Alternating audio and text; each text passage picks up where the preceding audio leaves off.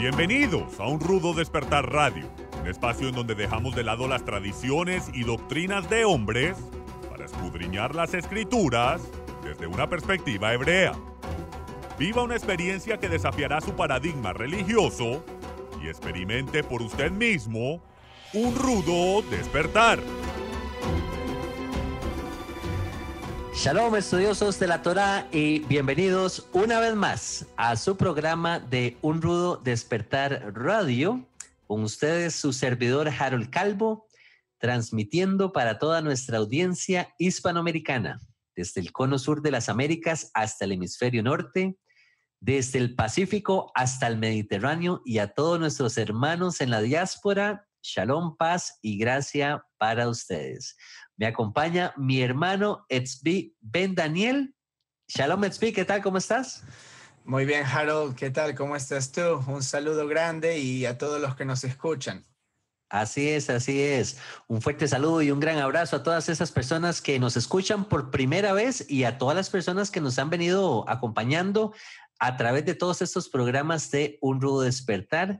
Recordarles que nos pueden visitar a la página de unrudodespertar.tv, donde ustedes van a encontrar actualizaciones en la página, artículos nuevos de mucho interés y estoy seguro que será de mucha bendición para ustedes. También invitarles, hermanos, a suscribirse a nuestro boletín mensual de la misma manera que se pueden suscribir también al club de patrocinadores.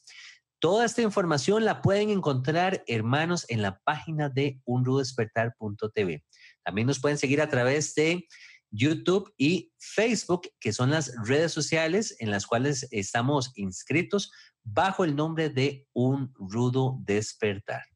Así que el día de hoy, hermanos, vamos a estar tratando un tema muy interesante. Yo digo que es un tema, hermanos, que nos concierne a todos y lleva por título Finanzas desde una perspectiva bíblica. Sí, yo vine a, este, este, vine a, este, programa porque me dijeron que voy a aprender a ser rico hasta que termine el programa.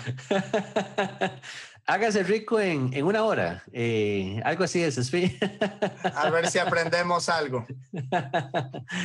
Hermanos, eh, dejarles saber que la opinión nuestra no necesariamente tiene que ser la opinión del hermano Michael Ruth o del Ministerio de un rudo despertar en español. Nos gusta hacer esta aclaración para dejarles saber que existe un, diálogo abierto, flexible y que en la, en la madurez del caso podemos ir tratando eh, temas que, que tal vez son temas incómodos, pero bueno, el día de hoy es un tema muy bonito y creo que nos va a ayudar a, a nuestro crecimiento.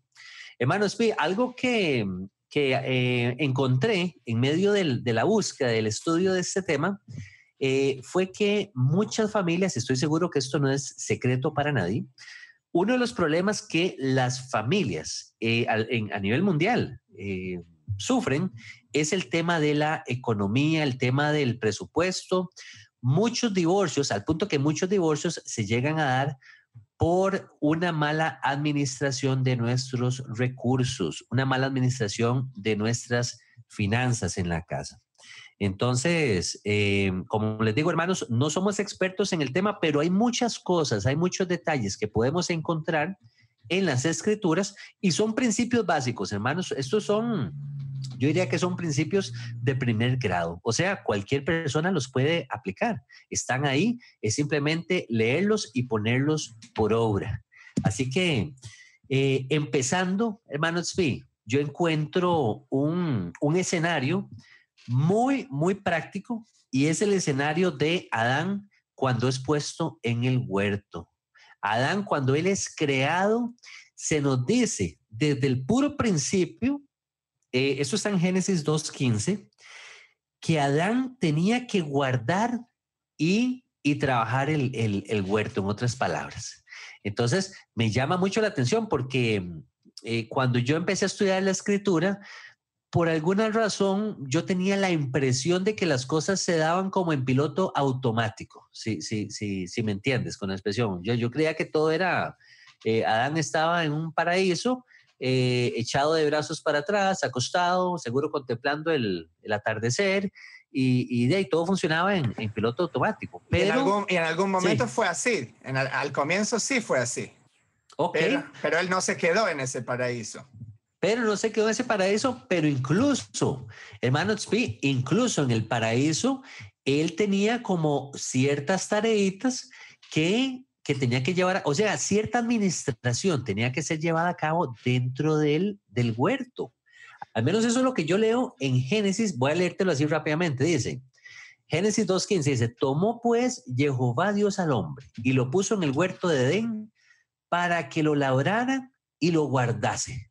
Entonces, ¿me entiendes? Yo veo ahí como cierta, cierta acción. Más adelante, es cierto, es cierto lo que tú dices, más adelante, cuando ya entra el, el pecado en, en juego, ¿verdad? Vemos que al hombre se le dice que con el sudor de tu frente nos íbamos a ganar el, el, el sustento. De eso no hay duda. Ahí hay como una eh, diferenciación, ¿verdad? Pero de que el hombre tenía que, poner de su parte al puro principio, yo creo que hay una participación ahí también de, Adán, ¿verdad? Entonces, eh, habían ciertas cositas, cierta administración que él tenía que llevar, que él tenía que llevar a cabo. Pero bueno, continuando, bueno, de hecho, continuando el modelo, vemos a los hijos de, de Adán, a lo que es este Caín y Abel, también llevando a cabo sus tareas. Obviamente ya esto es fuera del, del, huerto como tal, pero ya entramos como en ese, en ese rol, en ese rol de trabajo, que es lo que vamos a ir viendo a través del programa y vamos a ir viendo ciertos pasajes claves también, donde se nos motiva a que, hay que echarle ganas, como decimos en Costa Rica, manos, hay que, hay que ponerle, ¿verdad? Hay que, hay que trabajar, en otras palabras. Las cosas no llegan o no llueven eh, del cielo, ¿verdad? De una manera mágica, sino que hay que alcanzar nuestros objetivos. A medida que vamos avanzando, yo veo un modelo que yo admiro mucho en lo personal y viene siendo el modelo de, Abraham. Abraham también se me presenta en un inicio, cuando, cuando estoy leyendo los pasajes relacionados con Abraham, yo me imagino a este hombre, un pastorcito ahí, ¿verdad? Que él tenía sus, sus tres, cuatro ovejas y, pero no, no, no, hermanos, eh, eh, Abraham era un, era, me da la impresión a mí de que él, era un hombre lleno de, activos, eh, tenía sus ovejas, tenía sus, sus rebaños, eh, y un hombre no llega a alcanzar estas cosas a menos que sepas administrar lo que el Padre te ha dado. O sea, Abraham conoce ciertas claves, ciertos eh, secretos, él tiene cierta estrategia, de manera que él sabe multiplicar lo que él tiene y sabe guardar lo que él tiene también. En, Génesis, en, Génesis 13.2 dice que Abraham era riquísimo en ganado, en plata y en oro. Y en Génesis 24 dice cuando su siervo Eliezer va a buscar eh, una esposa para su hijo Isaac, dice, hablando de Abraham, que Jehová ha bendecido mucho a mi amo y él se ha engrandecido y le ha dado ovejas y vacas, plata y oro, siervos y siervas, camellos y asnos. Si recuerdas, Harold y nuestra audiencia, cuando Abraham sale para ir a la tierra de Canaán, dice que muchísima gente salió con él. Y luego cuando él tiene que ir a rescatar a Lot, él toma como 350 tipos, una pequeña milicia para ir a luchar contra los reyes de, ahí del, Valle del Mar Muerto. Entonces, sí, Abraham estaba en el estatus de lo que sería un noble. Eh, él era muy importante en la región y tenía incluso relaciones diplomáticas con otras tribus y naciones de ahí. Er, era una persona muy importante. Y eh, la pregunta es si o cómo nosotros nos podemos identificar con Abraham si es para nosotros ser prósperos como Abraham, porque yo creo que inmediatamente nuestra audiencia va a ir a uno de dos lugares. Un lugar es, conocemos el Evangelio, que muchos dicen el Evangelio falso de la prosperidad, en donde hay muchísimos... Eh, muchísimas personas en televisión que predican esto y que no habla de obediencia, de obedecer al Creador, sino de tal vez sembrar en su ministerio o, qué sé yo, o de proclamar una oración mágica y vamos a recibir 10 veces lo que invertimos o cosas así. Bueno, obviamente, no estamos hablando de eso. Y por el otro lado está la mentalidad latina de la escasez.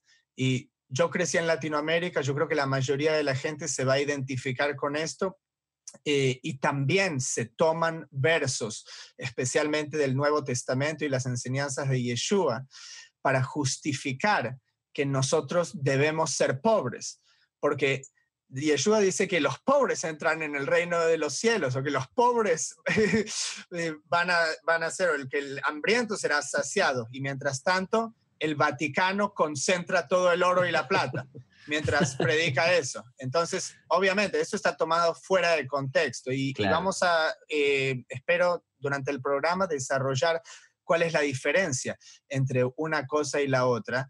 Y, y, mucha gente dice que el dinero es eh, eh, malo por, por, verso que dice de que el amor al dinero es malo. Entonces, ¿cómo también poner eso en la balanza de, de si está bien tener, pero al mismo tiempo no amarlo. O sea, Abraham obviamente vemos que lo tenía.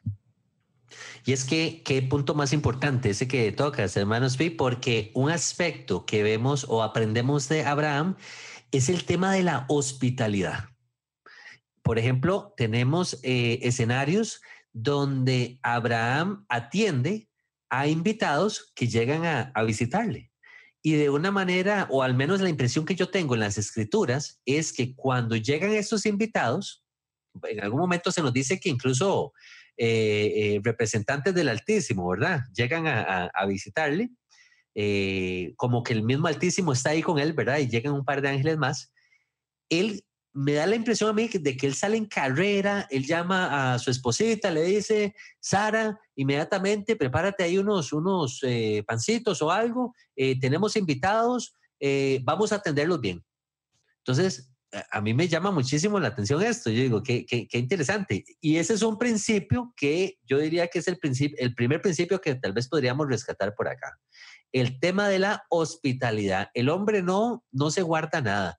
Eh, ciertamente, leíste ahora, el hombre es un hombre rico, el hombre es un hombre apoderado, tiene siervos, eh, tiene eh, esclavos a cargo, o sea, tiene ovejas, tiene, tiene prosperidad pero el hombre no tiene problema en, en, desprenderse tampoco. Entonces, él tiene un buen trato con sus, con sus huéspedes, con sus invitados. Y está hablando de, de, matar ahí un corderito, o sea, esto no es sacar algo del freezer y ponerlo en el microondas.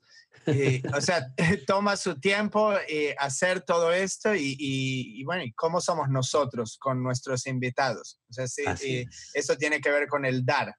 Exactamente, exactamente. Y mira, tengo aquí otro, eh, otro ejemplo que me llama mucho la atención y ahorita entramos en el tema del, del dar para, para ligarlo con esto que tú estás hablando también, Etsby. Eh, me, me, gustaría rescatar al personaje, a Jacob o a Jacob, ¿verdad? Hijo de, de Isaac. ¿Qué rescato yo con, con Jacob? Bueno, con Jacob se nos dice que él trabaja siete años inicialmente por Lea, que él creía que era por, por Raquel, y eventualmente trabaja otros siete años más por Raquel. Entonces, yo veo aquí un hombre diligente y yo veo que este viene siendo otro principio que podemos rescatar en el tema de las finanzas. Y lo digo, hermanos, porque muchas veces eh, nuevamente creemos que estamos en el huerto, que las cosas van a ocurrir de una manera automática, vemos que no prosperamos, ¿ok? No levantamos cabeza y usted dice, qué raro, no veo que me lleguen las cosas. Pero hermanos, es que las cosas no van a llegar así porque así. Ah, tiene que haber una diligencia de parte de nosotros para que entonces el tema financiero, el tema en la casa con las finanzas empiece a prosperar hay que trabajar, hay que salir a, poner este, ese, esfuerzo. Y Jacob lo hace de una manera muy diligente al punto que Jehová lo llega a prosperar a él. ¿verdad? Al final vemos que cuando él ya decide salir con su familia, él utiliza una estrategia Eh, y él sale, y él sale también eh, poderoso, ¿verdad? Él sale con sus, rebaños y, demás cosas para poder darle sustento a la familia.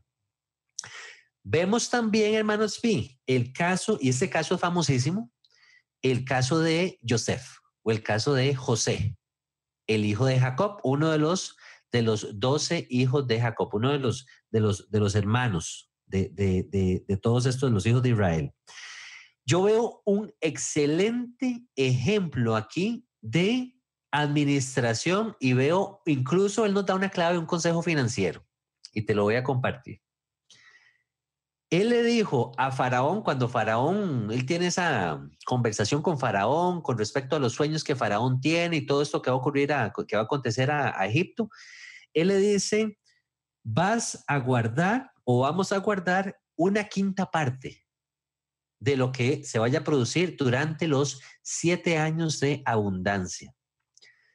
Una quinta parte. Una quinta parte, hermanos P, corresponde, viene siendo un 20%, si no me equivoco.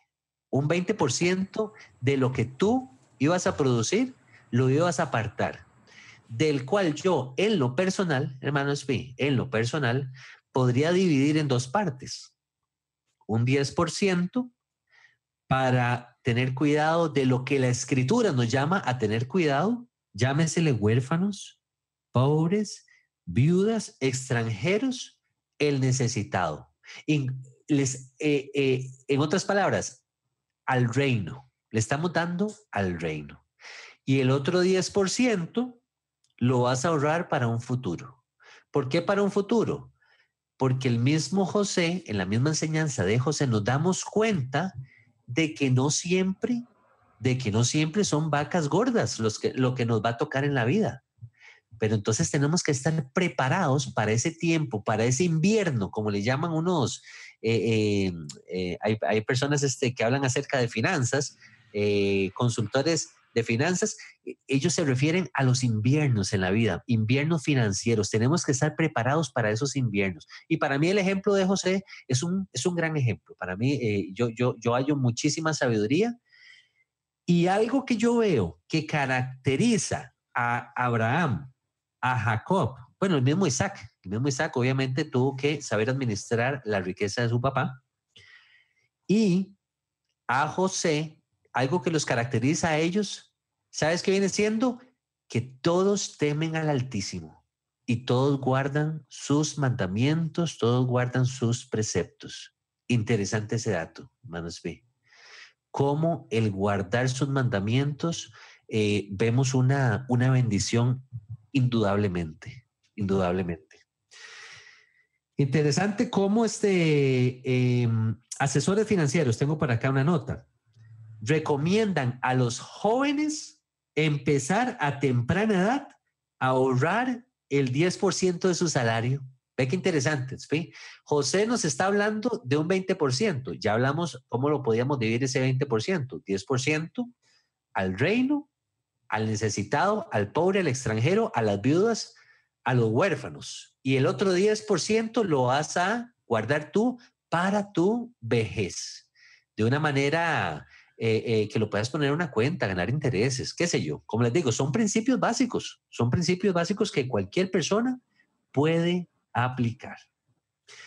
Ahora, otro principio financiero tengo por acá, que también lo usan hombres exitosos, lo enseñan hombres exitosos en finanzas, es el principio de dar. Era lo que tú mencionabas, hermano Spin. ¿Cuántas veces hemos visto? Y esto es muy interesante hombres exitosos en finanzas que, el, que, uno de los principios que manejan es, es el dar. Ellos no tienen problema en tomar de lo suyo y entregarlo a otros. Hay un pasaje, hay muchos pasajes que hablan de esto, pero un pasaje me encontré en el Salmo 41.1, un pasaje muy famoso también que dice, hay una bienaventuranza aquí, dice, bienaventurado el que piensa en el pobre en el día malo lo librará Jehová.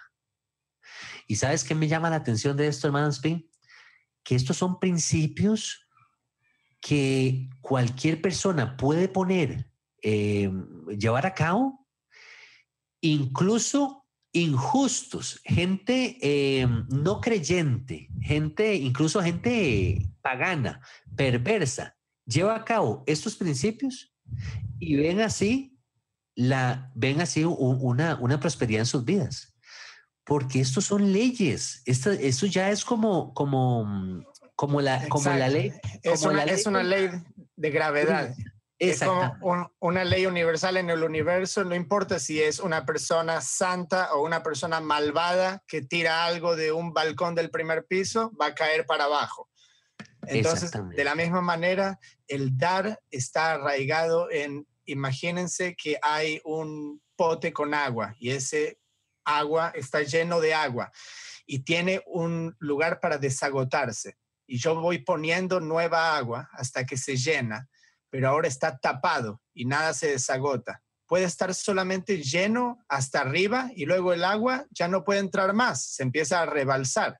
Pero cuando abrimos ahí el desagote, el agua vieja va saliendo y nueva agua puede entrar.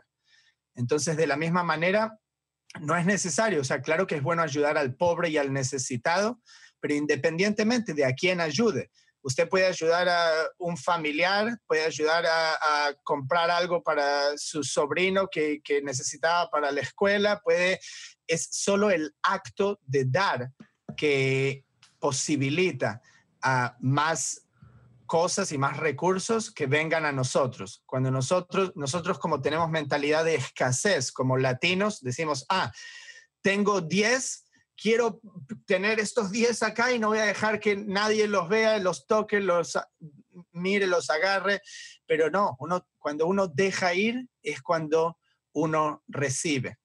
El mismo principio cuando Yeshua dijo, el que se agarre de su vida la perderá, pero el que deja ir a su vida, entonces la recibirá otra vez.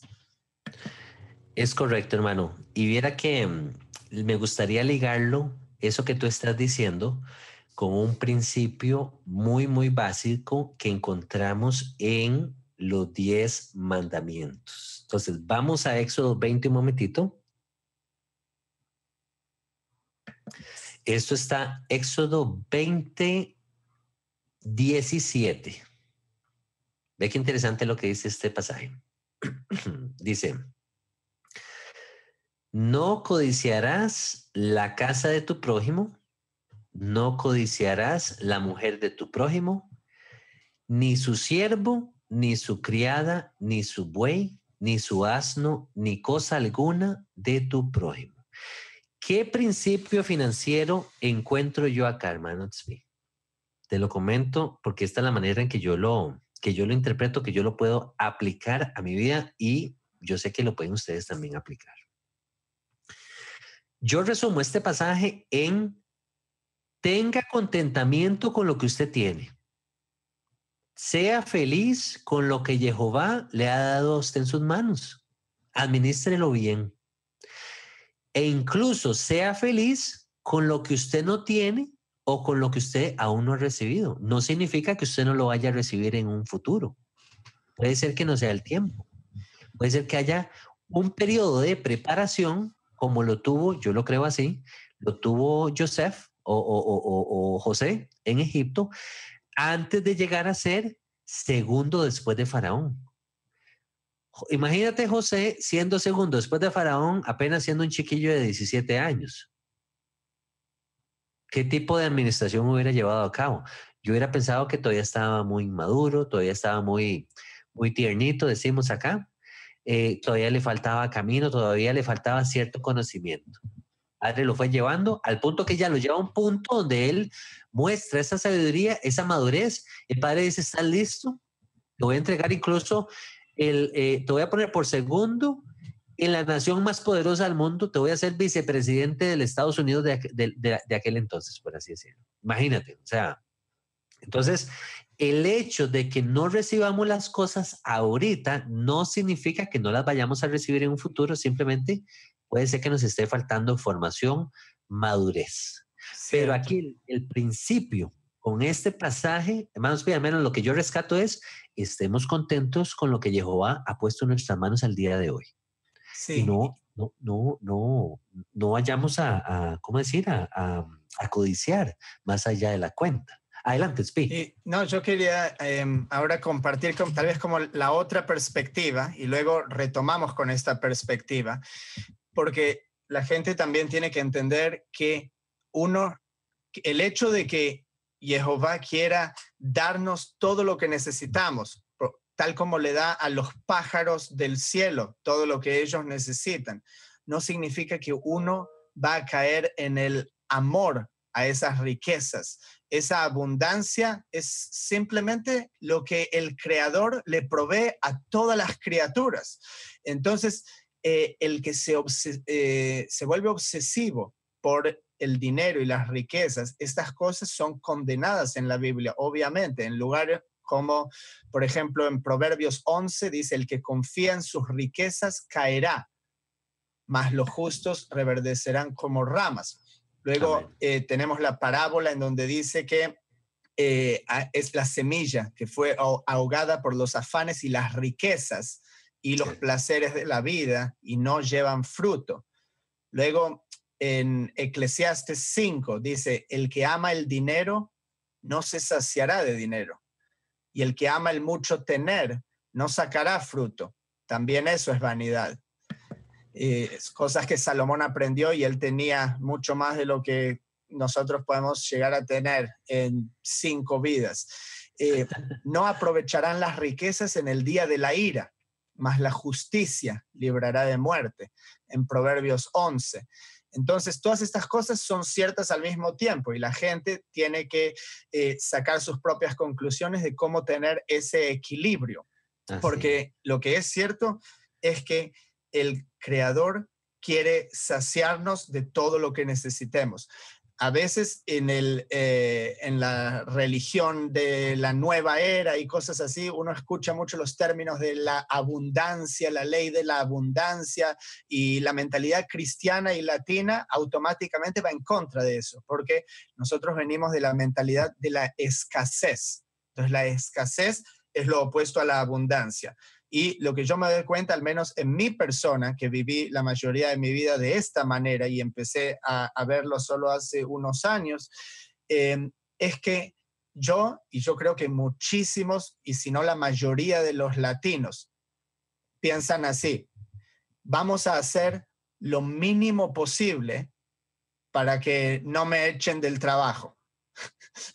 y, voy a hacer lo mínimo posible para que mi familia no esté en la calle. O sea, no, no está pensando para sí mismo, voy a hacer lo mínimo posible, pero en las acciones, nunca pensando en hacer algo nuevo. Si yo no estoy tratando de hacer algo nuevo, las cosas no van a cambiar. Yo no puedo jugarme todas mis fichas a que mi jefe me va a subir el sueldo 10% eh, cada año y si no me lo sube, voy a hacer una huelga. Eso es mentalidad de escasez. Exactamente. Y, eso que tú decías, eh, nosotros le llamamos la, ley del, menor esfuerzo, la ley del, esfuerzo mínimo. E, eso es mediocridad. O sea, definitivamente, y eso no es bíblico. Definitivamente, vamos a ver pasajes, por ejemplo, bueno, ahorita, ahorita voy a pasar ese, a ese pasaje que, les quería comentar para, terminar la idea con este mandamiento de, de no codiciar también aprendo yo aquí o encuentro esta sabiduría, hermano Spin. Cuando yo soy, estoy contento con lo que yo tengo, y eh, entonces esto me va a prevenir a mí o a evitar que yo vaya a gastar de una manera innecesaria en caprichos y en cosas, eh, en cosas que yo no necesito. ¿Qué pasa cuando empezamos a comprar cosas innecesarias y caprichos? Que no podemos costear, incurrimos en una deuda. ¿Ok? ¿Cómo incurrimos en una deuda? Con las famosas tarjetas de crédito. Pues mucha gente se estará preguntando, hermano, ¿las tarjetas de crédito son buenas o son malas? Bueno, lo que, lo que siempre hemos escuchado es que las tarjetas de crédito son malas. Yo no lo dejaría ahí. Yo diría, son malas si usted no las sabe administrar. Te doy un ejemplo rápido. Harold, eh, yo también te quiero dar mi opinión sobre lo que pienso de las tarjetas de crédito. Me parece que ahora vamos a tener que ir a un anuncio rápidamente y vamos a retomar con esto cuando regresamos, si está bien. Perfecto, hermanos P. Hermanos, en un momento regresamos con ustedes. Muchas gracias. Toda la misión que nuestro ministerio lleva a cabo no sería posible sin el apoyo financiero de nuestros patrocinadores. Ustedes son parte esencial de nuestro equipo. En agradecimiento hemos formado el Club de Patrocinadores Un Rudo Despertar. Nuestros miembros disfrutarán de enseñanzas inéditas, promociones y descuentos especiales exclusivos para aquellos que se suscriban. Las vidas de miles de personas que no tienen los recursos han sido bendecidas alrededor del mundo gracias a nuestros patrocinadores. Sin embargo, para continuar con este programa al aire, necesitamos que se unan al club de patrocinadores de Un Rudo Despertar. Suscríbase hoy mismo al club de patrocinadores ingresando a nuestra página unrudodespertar.tv y sea usted también parte de esta misión. Muchas gracias hermanos por permanecer en su programa de Un Rudo Despertar Radio. El día de hoy estamos tratando finanzas bíblicas, consejos bíblicos de cómo llevar a cabo, cómo eh, tratar nuestras finanzas. Y hermanos, sí, estamos eh, hablando acerca del tema de las tarjetas de crédito, eh, el tema de los préstamos, el tema de este mandamiento que veníamos hablando acerca de no codiciar lo cual me puede llevar a mí, les estaba comentando, que el codiciar cosas innecesarias o caprichos, puedo yo incurrir en, compras, eh, ya sea con préstamos o tarjetas de crédito, que hermanos, al final del camino me va a meter a mí en un problema. Yo lo que les quería comentar acerca de la tarjeta de crédito es, yo manejo un par de tarjetas de crédito. La única razón por la que yo tengo tarjeta de crédito, o dos razones es, una por un caso de emergencia. Y número dos, porque estas tarjetas de crédito me proveen puntos que cuando yo hago uso de ellas, entonces al final voy a tener como un beneficio. Pero ¿cómo utilizo yo las tarjetas de crédito? Solamente haciendo los pagos de, los, de, de, de cosas o pagos fijos al mes llámesele el, el, el, ¿cómo se llama? La factura del agua, la factura de la luz, el combustible o la gasolina y la comida de la casa, un ejemplo. Yo sé que esos son gastos fijos de la casa, ya está presupuestado, los paso por la tarjeta, saco ese dinero, lo tomo y, pago la tarjeta y al final rescato los puntos y al final pago, eh, eh, pago con los mismos puntos parte del, del, costo de la tarjeta. Nada más, hermanos, porque si no, en el caso mío, se puede convertir en una, en una trampa. Y de ahí, y ya te doy la palabra, hermanos, porque quisiera que escuchar tu, tu, parte con respecto a lo de las tarjetas de crédito. Hay un pasaje que, que resalto, que dice, este es Proverbios 22, 7, dice así, el que pide prestado se vuelve siervo o se vuelve esclavo.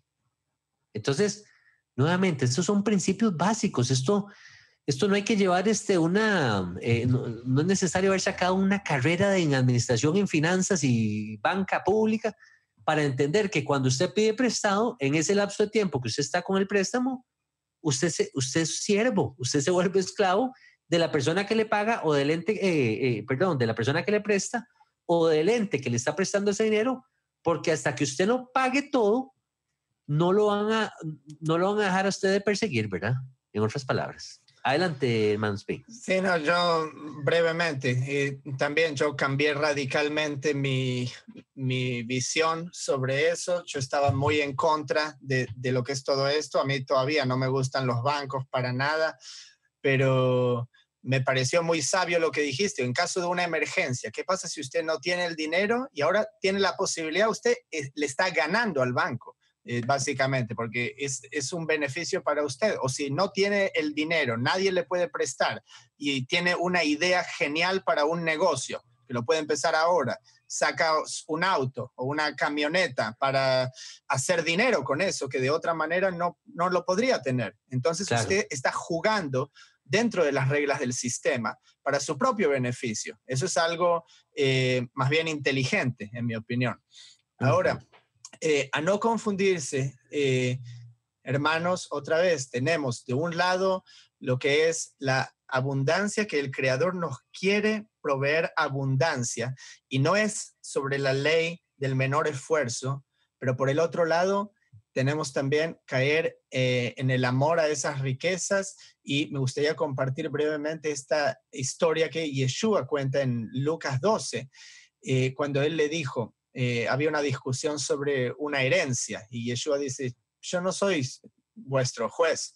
Y le dijo, mirad y guardaos de toda avaricia, porque la vida del hombre no consiste en la abundancia de los bienes que posee, o sea, la gente a veces se confunde y piensa que son mejores por lo que tienen, que son mejores que la persona que está viviendo en la calle. O sea, todos tenemos el aliento del Creador. Eh, estamos respirando el mismo aliento, sangramos la misma sangre y tenemos que tratar con el mismo respeto al presidente de los Estados Unidos o a esa persona que está durmiendo en la calle. Entonces, no, no depende de acuerdo a la abundancia de lo que tenemos. Entonces, él dijo, esta, esta historia. La heredad de un hombre rico había producido mucho y él pensaba dentro de sí diciendo, ¿qué haré? Porque no tengo dónde guardar mis frutos. Y dijo, esto haré, derribaré mis graneros y los edificaré mayores y allí guardaré todos mis frutos y mis bienes. Y diré a mi alma, me diré a mí mismo, tienes muchos bienes, los tienes para muchos años, ahora repósate, come, bebe y regocíjate pero Dios le dijo, necio, esta noche vienen a pedirte tu alma y lo que has provisto, ¿de quién será? Así es el que hace para sí tesoro y no es rico para con Jehová. Entonces, tenemos eh, este contraste y uno tiene que aprender a caminar por esa línea. Obviamente, uno no puede estar tan obsesionado con lo que tiene o lo que no tiene para que se le pase toda su vida y luego llega el momento de su muerte. ¿Y para qué le sirvió todo? Entonces uno tiene que encontrar el equilibrio de cómo reconciliar esto con estar con su familia, con amigos, para poder disfrutar de lo que está haciendo. Entonces, pero al mismo tiempo, eh, esto no hay que tomarlo como que, eh, bueno, ahora tenemos que ser pobres porque eso es lo que Dios quiere. Yo quiero que la gente se imagine, si usted tiene un campo porque cuando hablamos de la Biblia hablamos de este sistema económico eh, agricultural y ganadero, básicamente, eh, en el Medio Oriente hace 4.000 años. Entonces la persona tenía una parcela de tierra o tenía animales. Entonces, usted planta y dice, bueno, aquí puedo plantar 100 plantas de tomates, por ejemplo y estoy contento con el producto de esas 100 plantas de tomate. Pero ahora, si usted descubre que usted puede de alguna manera plantar lo que serían 200 plantas de tomate en la misma tierra que tiene, produciendo el doble de frutos, ¿no haría usted eso? Claro que sí, porque queremos aprovechar lo que tenemos, los recursos que tenemos. Entonces, los recursos que tenemos no es el trabajo que tenemos que, y nuestro jefe. Los recursos que tenemos es lo que está dentro nuestro. Las ideas y las posibilidades que están en el mundo son infinitas.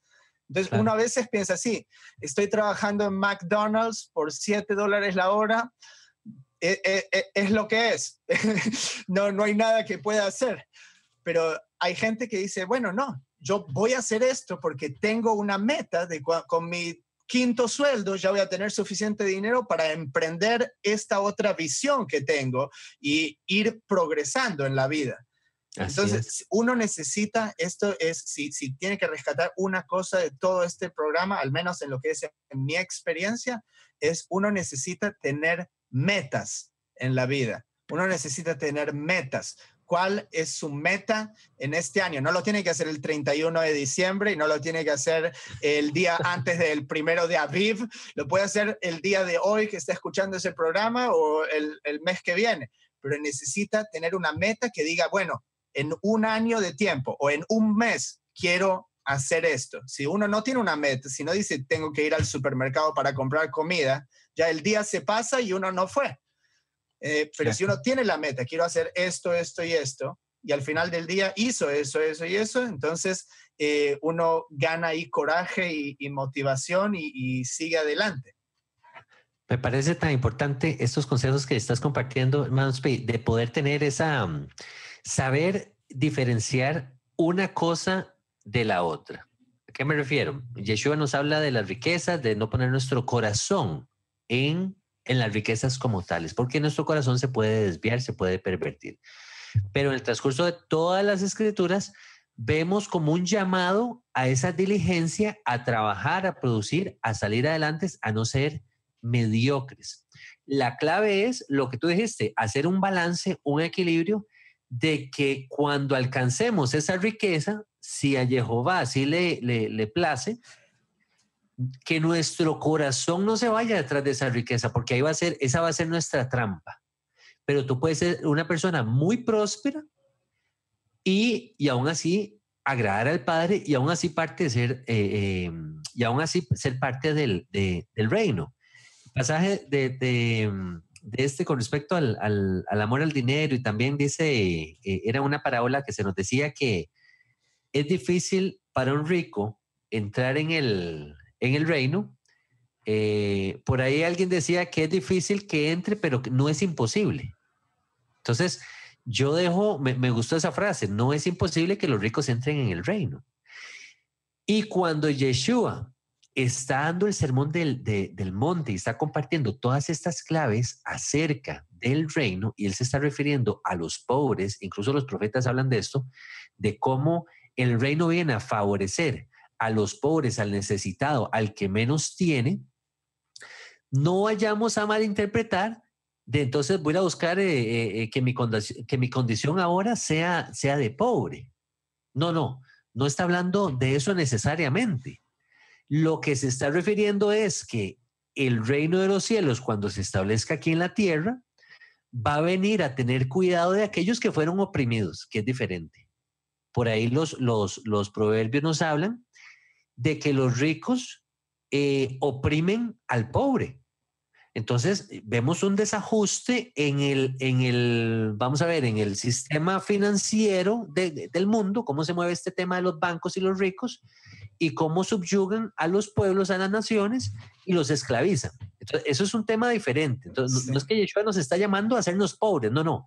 Nos está diciendo, ustedes que han sido subyugados y que han sido oprimidos por todos estos gobiernos mundiales, eh, eh, financieramente hablando, no se preocupe, va a venir un gobierno mayor pero que es un gobierno justo y que va a tener cuidado de ustedes. Entonces, tal vez eh, hacer esa, esa diferenciación, ¿verdad? Pues lo que tú hablabas de los gobiernos eh, es lo que se llama en la Biblia las medidas y los pesos desiguales. Oh. Eh, en, en, Levítico 19 dice, no hagáis injusticia en juicio, en medida de tierra, en peso ni en otra medida. Balanzas justas, pesas justas y medidas justas tendréis yo, Jehová, vuestro Dios, que os saqué de la tierra de Egipto. Y, en Proverbios por ahí también, eh, Salomón dice que Jehová odia los pesos y medidas desiguales. Entonces, eh, esto era lo que se utilizaba, por ejemplo, alguien viene a comprar eh, un kilo de manzanas y del otro lado de la balanza hay que poner un peso de un kilo. Entonces se, pone, se ponen suficientes manzanas para que quede justo en el medio y eso significa que es un kilo de manzanas. Entonces de ahí viene la palabra peso. Cuando decimos un peso, cinco pesos en los distintos países de Latinoamérica, viene originalmente también eh, en el hebreo, es shekel. El shekel significa literalmente un peso.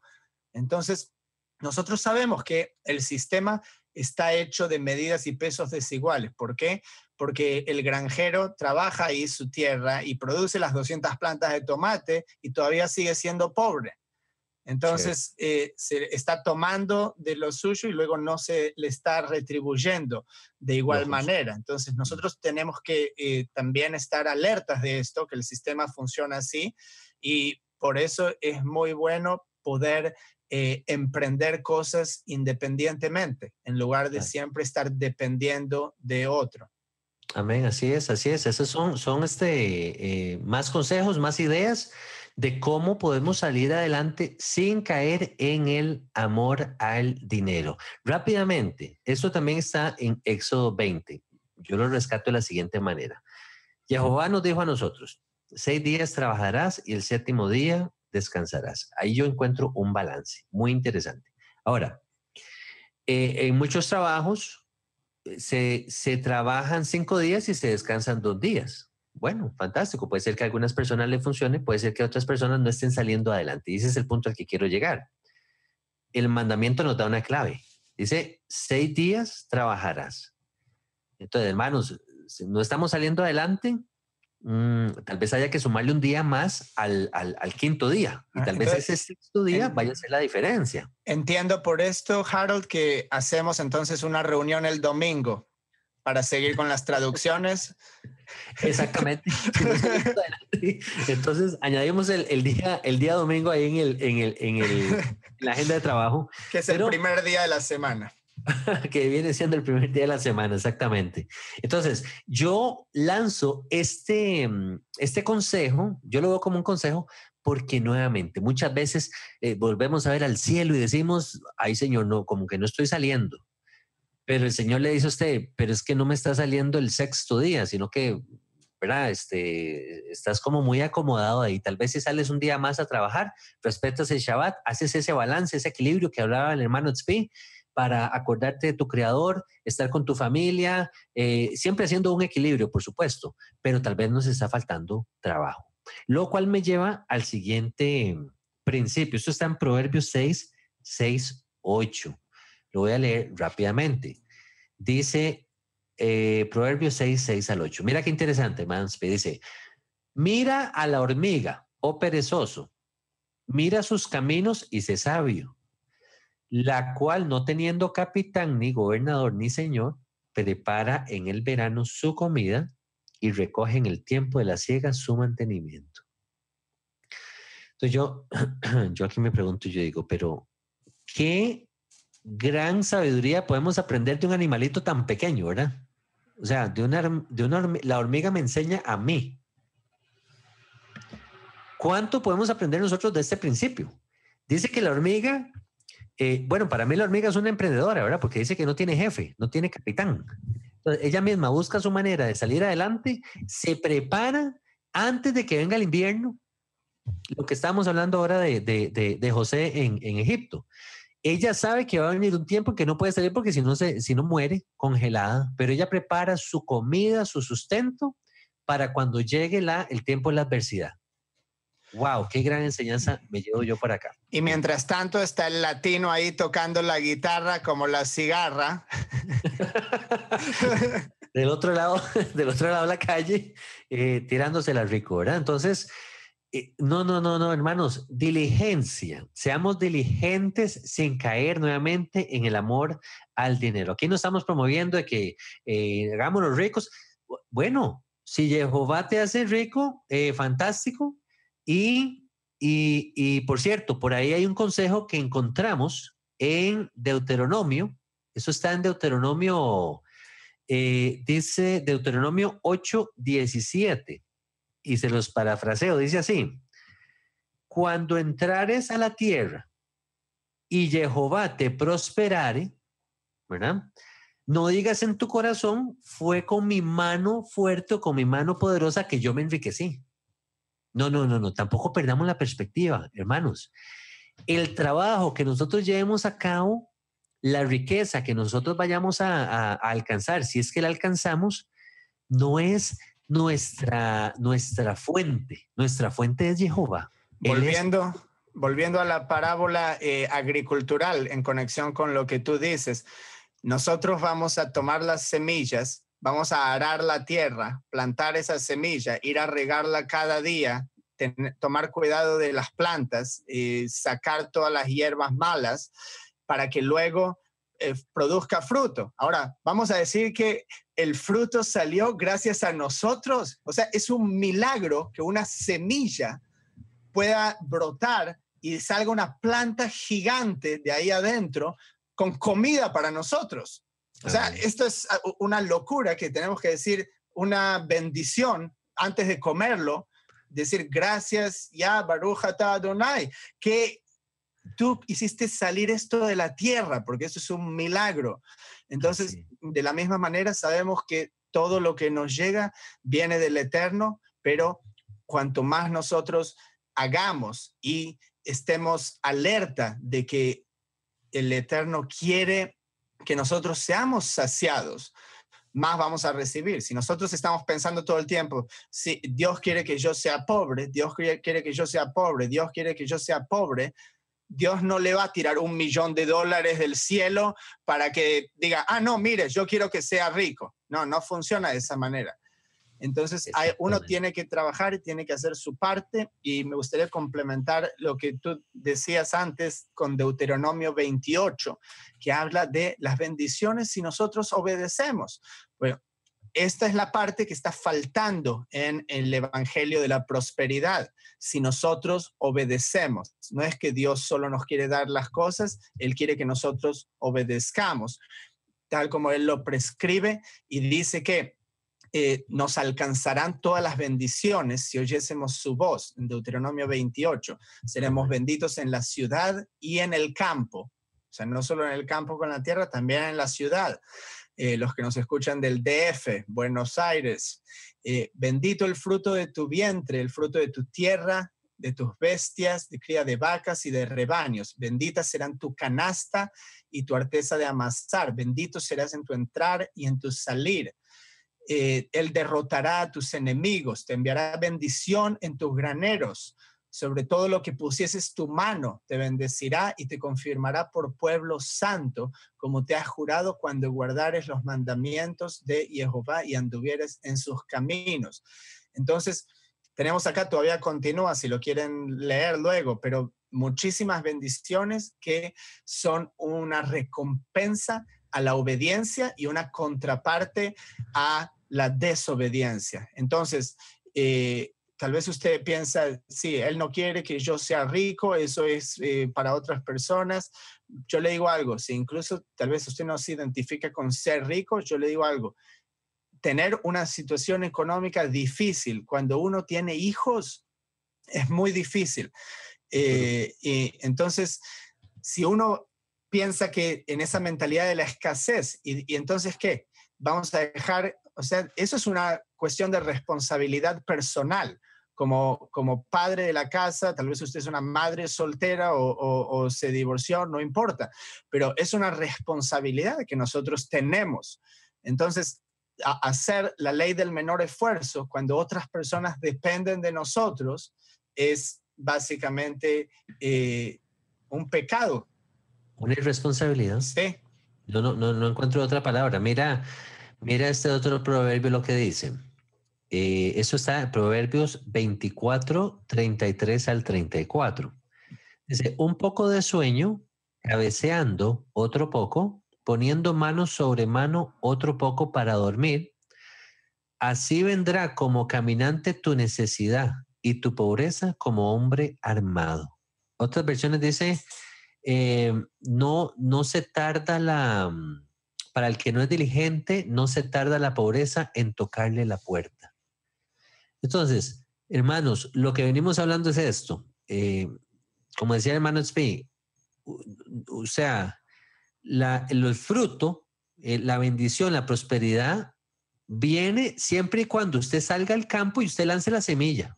O sea, haga su parte de llegar y sembrar esa semilla labrar la tierra, prepararla, ponga la semilla, déle el mantenimiento, échele el agüita, el chinelo, como decimos aquí, trátela bien, cuídela, y en algún momento, por la, por la bendición del Padre, por la misericordia del Padre, el Padre le va a dar ese crecimiento a esta semillita y de ahí va a salir un árbol. Pero si no salimos, si no hacemos esa tarea diligente, o sea, olvídese, olvídese que vamos a levantar cabeza. Hay que hacer nuestra parte, hay que ser diligentes, hay que salir a trabajar. Y el Padre va a bendecir nuestro trabajo, y más aún si guardamos sus mandamientos. Hay otro proverbio que yo encuentro aquí, otro consejo financiero muy interesante, lo quiero compartir. Dice, está ahí mismo en, Proverbios 24. Este es Proverbios 24, 27. Dice así, prepara tus labores fuera eh, eh, y, y disponlas en tus campos. Y después edificarás tu casa. Ve qué interesante. Montas primero tu negocio, montas primero tu estrategia, tu manera de, traer ese sustento a la casa y luego te metes en el, eh, de en el, en el tema de construir la casa. eh, Yeshua nos, nos decía o nos dice en los evangelios que nadie se pone a construir una casa, aquí estoy parafraseando, sin antes haber tenido el presupuesto o estar seguro que tienes el presupuesto para saber que vas a poder terminar de edificar la casa, porque de otra manera eso va a quedar a, a medio camino. Entonces, eh, yo lo uno con este, con este proverbio y encuentro mucha, mucha sabiduría por acá. Claro, si uno construye eh, su casa, le toma un año construir, luego termina y dice, ah, ahora nos podemos sentar acá. Y cuando uno finalmente se sienta, ve por la ventana que el campo está todo lleno de espinas y, y hierba mala. Obviamente, usted planta el campo, mientras eso está creciendo en piloto automático, usted va a construir la casa. Entonces, eh, a mí me gusta mucho también establecer, sí, esas prioridades y eso tiene que ver con el planeamiento. Entonces, eh, eh, son todas cosas que se aprenden. Yo le digo, el que no se siente que lo puede aprender, yo soy lo contrario a todo eso. A mí me gusta vivir por el espíritu. A mí me gusta ir a la naturaleza y no preocuparme que, como los pájaros que ya me va a dar de comer y, yo viviría así. Pero ahora es, eh, eh, estoy casado, tengo cuatro hijos, entonces hay que jugar ese, este juego ahora. Entonces, eh, yo personalmente tuve que aprender todo lo que es ponerse metas, planeamiento, plan de acción y, sigo aprendiendo, pero yo ya veo tal vez en, un par de años ya cómo hay resultados y solamente de qué es lo que, preguntarse a uno mismo, qué es lo que realmente uno quiere hacer, porque tanta gente es infeliz en el trabajo y yo creo que Dios nos quiere dar prosperidad en lo que nosotros realmente en lo más profundo de nuestro corazón queremos hacer, porque lo que tenemos en nuestra esencia que, queremos hacer es realmente lo que Él puso ahí adentro, en nuestro corazón, que Él quiere que nosotros hagamos. Entonces, eh, uno tiene que aprender a conectarse con eso. ¿Cómo empezar a conectarse? Simplemente estar en silencio y dejar distracciones de lado y hacerse la pregunta a uno mismo qué es lo que realmente me haría feliz, independientemente de si ahora piensa con su mente actual, si le va a dar dinero o no. Olvídese de eso, simplemente piense, ¿cuál es mi pasión? ¿Qué es lo que realmente soy feliz cuando lo hago? Porque luego eso va a repercutir en todas las áreas de nuestras vidas y vamos a prosperar en todas las áreas de nuestras vidas si hacemos algo que nos hace feliz. Entonces yo quiero alentar a la gente ahora para ir, terminando, ya que eh, piensen en eso y van a ver cómo van a ser felices solo de dedicar pensamiento a algo que los hace feliz. Tantos eh, se han olvidado, tal vez desde, que eran eh, adolescentes, que qué es lo que realmente querían hacer. Y luego la vida sucedió y, se, y ya uno se olvida realmente y, y a la larga tal vez se puede volver miserable justo por desconectarse de eso.